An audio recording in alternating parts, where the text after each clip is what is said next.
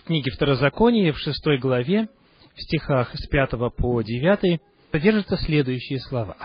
Второзаконие, шестая глава, стихи с пятого по девятый говорит. «И люби Господа Бога твоего всем сердцем твоим и всею душою твоею и всеми силами твоими.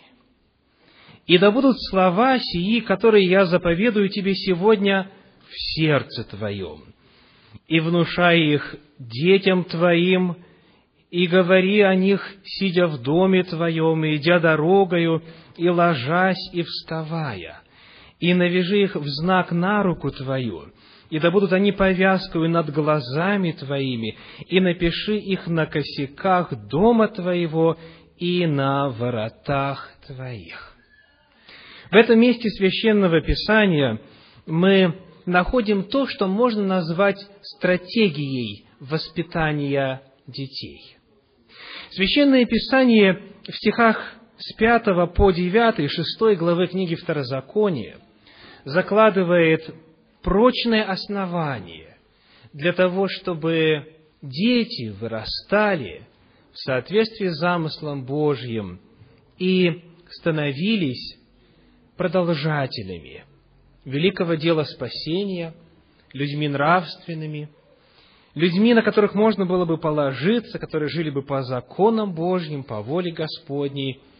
И вот основа как раз-таки здесь представлена, в этих стихах. Давайте посмотрим на них повнимательнее. В пятом стихе говорится, «Люби Господа, Бога твоего, всем сердцем твоим, и всей душою твоей, и всеми силами твоими». Это очень важная предпосылка. Прежде чем Священное Писание приглашает внушать детям и учить детей, призыв обращен в первую очередь к родителю – и Бог говорит, люби Господа. И причем люби не просто какой-то частью своего естества, а люби всем сердцем, всею душою, всеми силами твоими. То есть всем, что представляет собой твое естество, человек, родитель. Люби Господа от всей души, всею крепостью, всем умом, всем помышлением, всем сердцем. И это первая и главная предпосылка. Помните, что Священное Писание говорит о тех, кто не имеет любви, но очень много знает, кто не имеет любви, но очень много может. 1 Коринфянам 3 глава, 1 стих. Сказано, если любви не имею, то я медь звенящая и кимвал звучащий. Современный перевод на русский язык, изданный Российским библейским обществом, говорит «Я только меди звон или тавр грохот». Если нет любви к Богу у родителей, если это не составляет саму суть их естества, то, к сожалению, очень часто их попытки нравоучать детей, показывать наставлять, как нужно жить, как нужно поступать, как нужно себя вести, похоже как раз вот на это, на грохот литавр, на звук меди. Это может быть очень представительно, очень громко, но силы и отклика никакого нет. И чем громче литавры звучат, если они не звучат в оркестре вместе со всем иным, что должно звучать. Скажите, какая реакция наступает? Раздражение, отторжение. И каждый раз, когда нет любви, когда человек сам, родитель, не живет с Господом в очень тесных взаимоотношениях, а пытается в это самое время учить своих детей, он достигает обратного эффекта. Потому что дети видят лицемерие родителей. Дети видят поверхностность их духовной жизни. И им это все становится противно. они ждут не дождутся того момента, когда наконец-то они смогут стать совершеннолетними и уйти из дома для того, чтобы жить в реальном мире, а не в притворном, не в лицемерном. Первая предпосылка – люби Господа. Полюбить Господа можно только как? Только познав Его любовь. Сказано, не в том любовь, что мы возлюбили Бога, а в том, что Он нас возлюбил. И вот когда мы познаем разные измерения Божьей любви на себе, в своей жизни, мы тогда учимся медленно, постепенно в ответ Господа любить. Невозможно полюбить, не испытав любовь. Таков закон жизни, таков закон Библии, таков закон психологии. И вот это первое. Что дальше сказано? Шестой стих. «И да будут слова сии, которые я заповедую тебе сегодня в сердце твоем». Скажите, о каких словах идет речь? Давайте прочитаем первый стих. «Вот заповеди, постановления и законы, которым повелел Господь Бог ваш научить вас, чтобы вы поступали по ним». Второе, что показано как следствие этой подлинной, действительной, всеобъемлющей любви человека к Богу, это что? Воля Божья. Да будут слова сии, эти заповеди, постановления и законы, пусть они будут в сердце твоем. Священное Писание говорит совершенно определенно. Любовь к Богу, вот эта подлинная, истинная любовь к Богу непременно сопряжена с чем? С Его заповедями с желанием жить этими заповедями и сделать их основой своего естества. Оно должно быть в сердце твоем. Иными словами, воля Божья, она будет всегда руководить человеком. И исполнение заповедей, постановлений и законов будет естественным следствием подлинной любви к Богу. И хотя этот стих записан в Ветхом Завете, Библия говорит о том, что такова воля Божья была всегда. В 31 главе книги пророка Иеремии, в стихах с 31 по 33, содержится пророчество. Я думаю, что большинство из вас знает его наизусть. «Вот наступают дни, говорит Господь, когда я заключу с Домом Израиля и с Домом Иуды Новый Завет». Помните, в чем была суть? В чем должна быть суть этого Нового Завета? Я вложу закон мой, заповеди мои куда? Во внутренность и на сердце напишу в рамках Нового Завета. Но мы узнаем, что, оказывается, Бог еще, когда заключал тот самый завет еще с израильским народом, Он с самого начала это хотел сделать. Таким образом, будучи движим Божьей любовью, человек призван к тому, чтобы жить по Его законам, по Его заповедям. Это нечто неразрывное. И это второе условие, вторая предпосылка успешного воспитания детей. Прежде чем начать нравоучать, прежде чем начать воспитывать, говорить, внушать, заставлять и так далее, и так далее, Господь говорит, человек, испытай мою любовь, полюби меня всею крепостью своею. Это непременно приведет тебя к чему? К исполнению моей воли, моих заповедей, моих постановлений, моих законов. И имея это, ты тогда сможешь быть хорошим воспитателем, ты сможешь быть удачным родителем, отцом и матерью. Потому что только после этого звучит седьмой стих. Давайте прочитаем. Второзаконие, шестая глава, седьмой стих. «И внушай их детям твоим и говори о них, сидя в доме твоем, и идя дорогою, и ложась, и вставая. В начале, в седьмом стихе, Моисей описывает общий принцип. Сказано «внушай». А что означает слово «внушай»? Как бы вы его определили? «Внушай». Воздействуя на подсознание. Ну да, термин «внушай» используется во время гипноза, да? Во время сеансов экстрасенсов, ясновидящих и так далее. Я посмотрел в словаре Даля, в толковом словаре великого живого русского языка. Сказано так. Внушать – это вселять, вперять, вкоренять, внедрять, передавать, убеждать, поселять в мыслях, помыслах, заставить думать, хотеть, побудить к принятию передаваемого словами или другим способом. Это очень такое объемное слово в русском языке – внушать. Но когда мы обращаемся к языку, на котором был написан Ветхий Завет, к древнееврейскому, мы там обнаруживаем еще более интересное слово, и даже несколько неожиданное в этом контексте. Это древнееврейское слово «шанан». «Шанан». Оно используется всего девять раз в Ветхом Завете. Давайте посмотрим, как оно переводится. Книга Второзакония, 32 глава, 41 стих. Второзаконие, 32 глава, 41 стих.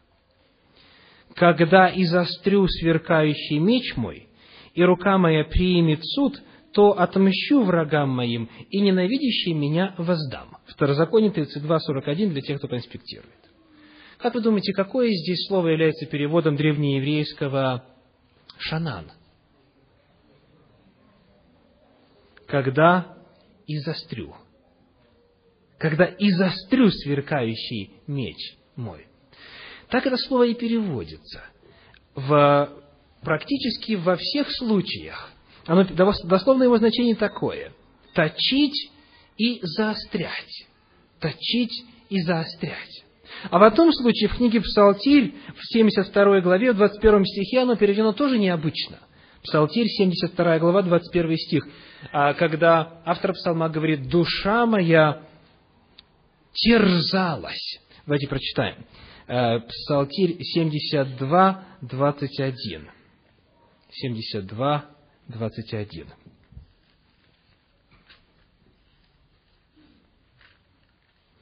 Семьдесят два, двадцать один. Когда кипело сердце мое и терзалась внутренность моя. То есть, в зависимости от того, в какой форме глагола использовано это слово, оно может означать или процесс заострения, или, или результат заострения. Результат заострения какой? Терзалась душа моя. То есть ее буквально, ну ее выворачивало наизнанку. Там было неспокойно. Она была вскрыта, она была раскрыта, она была а, вывернута наружу. Что это будет означать применительно к процессу воспитания? Внушать. То есть заострять, оттачивать и как результат вскрывать внутренность. Когда меч заострен, что он делает? Он разрезает, он рассекает, как говорит Священное Писание в Новом Завете, он, Слово Божие, живое и действенное, и острее всякого меча обоюдоострого, который что делает? Проникает до разделения души и духа. Вот этот вот глагол, он опишет оба эти процесса. Процесс заострения меча и процесс действия, результат, произведенный этим заостренным мечом. Вот это задача родителя. Вот это задача воспитателя. И в одном из комментариев написано буквально так. Дословно заостряй их, то есть что? Слова закона. Заостряй их детям твоим, запечатли их в детях, вгоняй их подобно острому оружию. То есть, чтобы это слово не просто поверхности касалось, а чтобы оно полностью могло преобразовать человека. Вот это задача. Вот это главный принцип воспитания. Не довольствоваться изменением поведения, а смотреть э, вглубь, смотреть в корень, в основу, чтобы воспитываемые маленькие существа были преобразованы чем? Вот той самой Божьей любовью, которую родители познали, которую они отражают в своей жизни исполнением заповедей Божьих, чтобы это настолько основательно проникло до глубины естества молодого человечка, которого Господь подарил родителям. И вот здесь далее, в следующих стихах указано три способа. У нас сегодня ограничено время, потому я только коротко их представлю. Первый способ, которым необходимо пользоваться, какой? Седьмой стих. Что делай? Говори о них.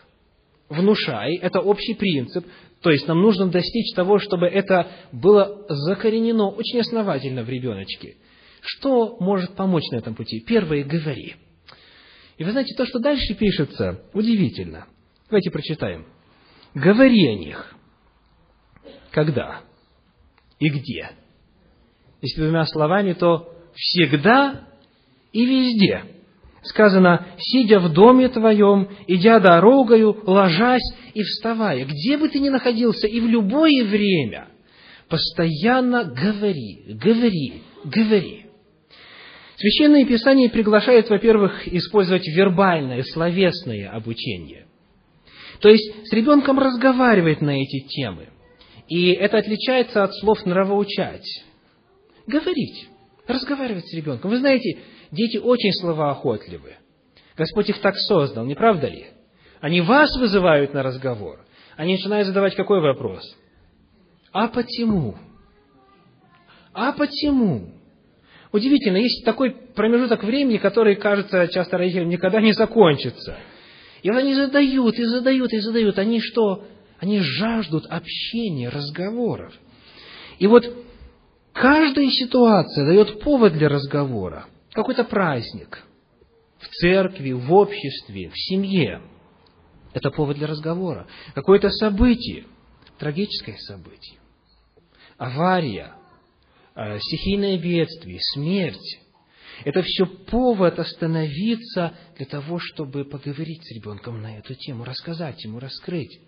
Все вокруг нас может быть использовано как способ начать разговор. В книге «Христианское воспитание детей» на 32 странице есть следующие мысли – Моисей просит родителей передавать детям Господню истину даже в самом простом разговоре о повседневных делах. Родители могут рассказать детям, почему они поступают так, а не иначе, и чего они стараются избегать, почему мы молимся перед едой, зачем помогать соседу, для чего мы ходим в церковь, как выражаем любовь друг к другу, и наоборот, почему мы не смотрим некоторые фильмы, почему стараемся не лгать. Говорите об этом с ребенком понятно и без затей вы закладываете фундамент будущих нравственных правил. Везете вы ли, э, ли вы ребенка в магазин или на э, ночевку к друзьям? Пусть это пять минут, пусть э, совсем немного, может быть, чуть дольше. Вместо того, чтобы слушать музыку в это время или что-нибудь еще, говорите с ребенком, общайтесь с ним. Рассказывайте ему, спрашивайте его – проводите время. Сказано, говорите всегда, говорите всегда, потому что любая ситуация дает нам новый шанс посеять новое семечко, посеять еще одно зерно истины. И вы знаете, к великому сожалению, а, родители очень много таких драгоценных мгновений теряют. На что-то другое тратят. И дети прямо э, часто так больно сердцу, когда дети подходят и тянут за полу э, пиджака э, папы и говорят, папа, а почему? Или папа, а расскажи, а вот у меня произошло отстань мне сейчас некогда, вот освобожусь, тогда с тобой поговорю. И так проходит день, а так этого времени и не было. Любой момент, всегда, говорит Священное Писание, нужно использовать. Говорите, говорите, говорите, везде и всегда, потому что настанет время, для многих из вас, родителей, оно уже настало, когда теперь дитё и родитель меняются местами, уже теперь родитель ходит и что делает? И просит, поговори со мной, поговори со мной, мне нужно с тобой поговорить. Дитё говорит, я занят, мне некогда. Потом приходится выпрашивать время для разговора, потому что дети взрослеют, они все больше узнают, у них становится все меньше свободного времени для родителей.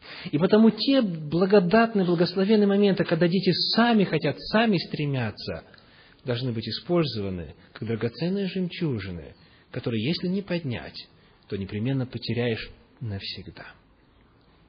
Второе, что говорит Моисей. Не только говори, а дальше навяжи, не только говори о законе, но навяжи их, эти заповеди, в знак на руку твою, и да будут они повязку над глазами твоими.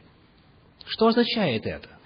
Эта терминология встречается неоднократно в Священном Писании. Давайте один пример быстренько рассмотрим. Книга Исход, 13 глава. Исход, 13 глава, э, стихи с 6 по 9. Исход 13 глава, стихи 6 по 9.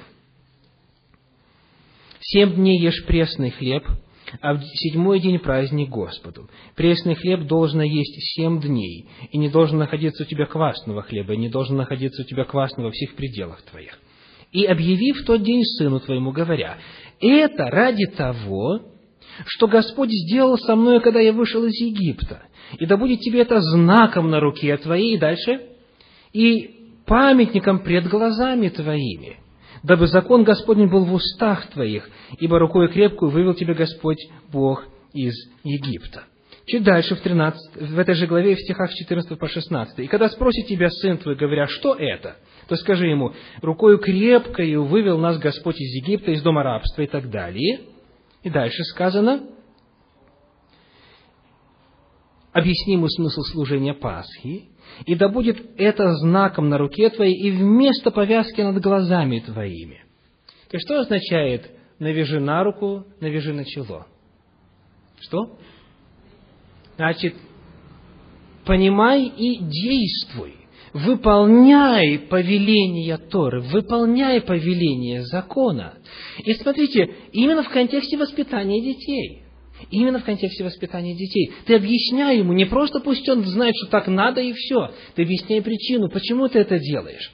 Фактически, если посмотреть на порядок проведения Пасхи, который установлен в Священном Писании, то дети там в определенном смысле были центром внимания. То есть ради них и для них очень много было элементов продумано, чтобы они это впитывали в себя с самого начала. То есть это называется обучение путем демонстрации, путем действий, путем а, каких-то традиций, праздников, каких-то установлений, которые фактически структурируют время, которые в реальности покажут, показывают Слово Божье. Вот давайте не для критики, а для анализа. Сравним порядок проведения Пасхи в Библии и порядок проведения Пасхи, например, православной церкви. Скажите, литургия на Пасху в ортодоксальном храме рассчитана на детей? Где, я напомню, нужно выстоять все ночное бдение на ногах всю ночь. В набитом храме людьми, где ну, немножко неудобно, но даже нужду нет возможности справить. Нужно выстоять все от начала до конца. Перед этим, соответственно, нужно говеть. Потом утром совершать эти обходы и так далее. Детей берут на праздник Пасхи, как правило. Как правило, это невозможно. Многие даже, многие даже взрослые в обморок падают. И, и в крупных городах скорая помощь заранее подкатывает машины скорой помощи для того, чтобы помогать тем, кто изнурен не для критики, а для сравнения. Каждый праздник, каждое действие может быть сосредоточено на детях и как способ их обучения. Потому Моисей говорит, демонстрируй это, объясняй, в действии показывай, не только об этом говори, но что живи так. И пусть закон Божий будет на челе твоем, на руке твоей, пусть он будет в жизни твоей, и дети пусть это видят, созерцают, и они будут имитировать, они будут понимать. И, наконец, последнее. И что сделай? И напиши. Познакомь их с письменным словом.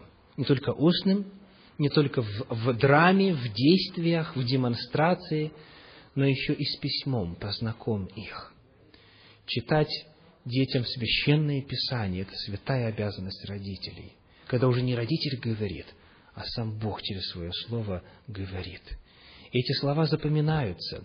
Вчера на богослужении, посвященному встрече Шаббата, во время свидетельств, одна сестра рассказывала о том, как еще в молодости она писала своему двоюродному брату просто отрывки из священного писания, говорящие об истине Слова Божьего. И спустя несколько десятилетий Именно вот эти отрывки Священного Писания стали ключевыми для него, и он обратился и присоединился к церкви. Слово Божье живо и действенно. И дети должны запоминать его. Нужно, нужно помогать детям а, заучивать это Слово Божье, читать, чтобы они знали, чтобы они жили им. Итак, что делай? Говори всегда и везде, в автомобиле и за обедом, и перед сном, и после сна. Второе. Демонстрируй это Слово. Живи по нему. Показывай пример. И, наконец, читай это Слово. Читай, внедряй. Пусть дети запоминают. Вот это может стать основанием, на котором дети вырастут Божьими детьми. И для этого, конечно же, требуется время. Напоследок хочу вспомнить известное высказывание Бенджамина Франклина. Время – это материал, из которого сделана жизнь. Слышали? Время – это материал, из которого сделана жизнь. Если, дорогие братья и сестры, мы посвящаем свое время детям, мы отдаем им свою жизнь. Сколько вашей жизни вы отдаете своим детям? Это в конечном итоге ключевой вопрос. Чтобы все это делать, говорить, демонстрировать, читать, обучать, для этого нужно время. Всегда и везде. Да благословит Господь всех родителей, всех воспитателей, всех учителей, всех детей. Аминь.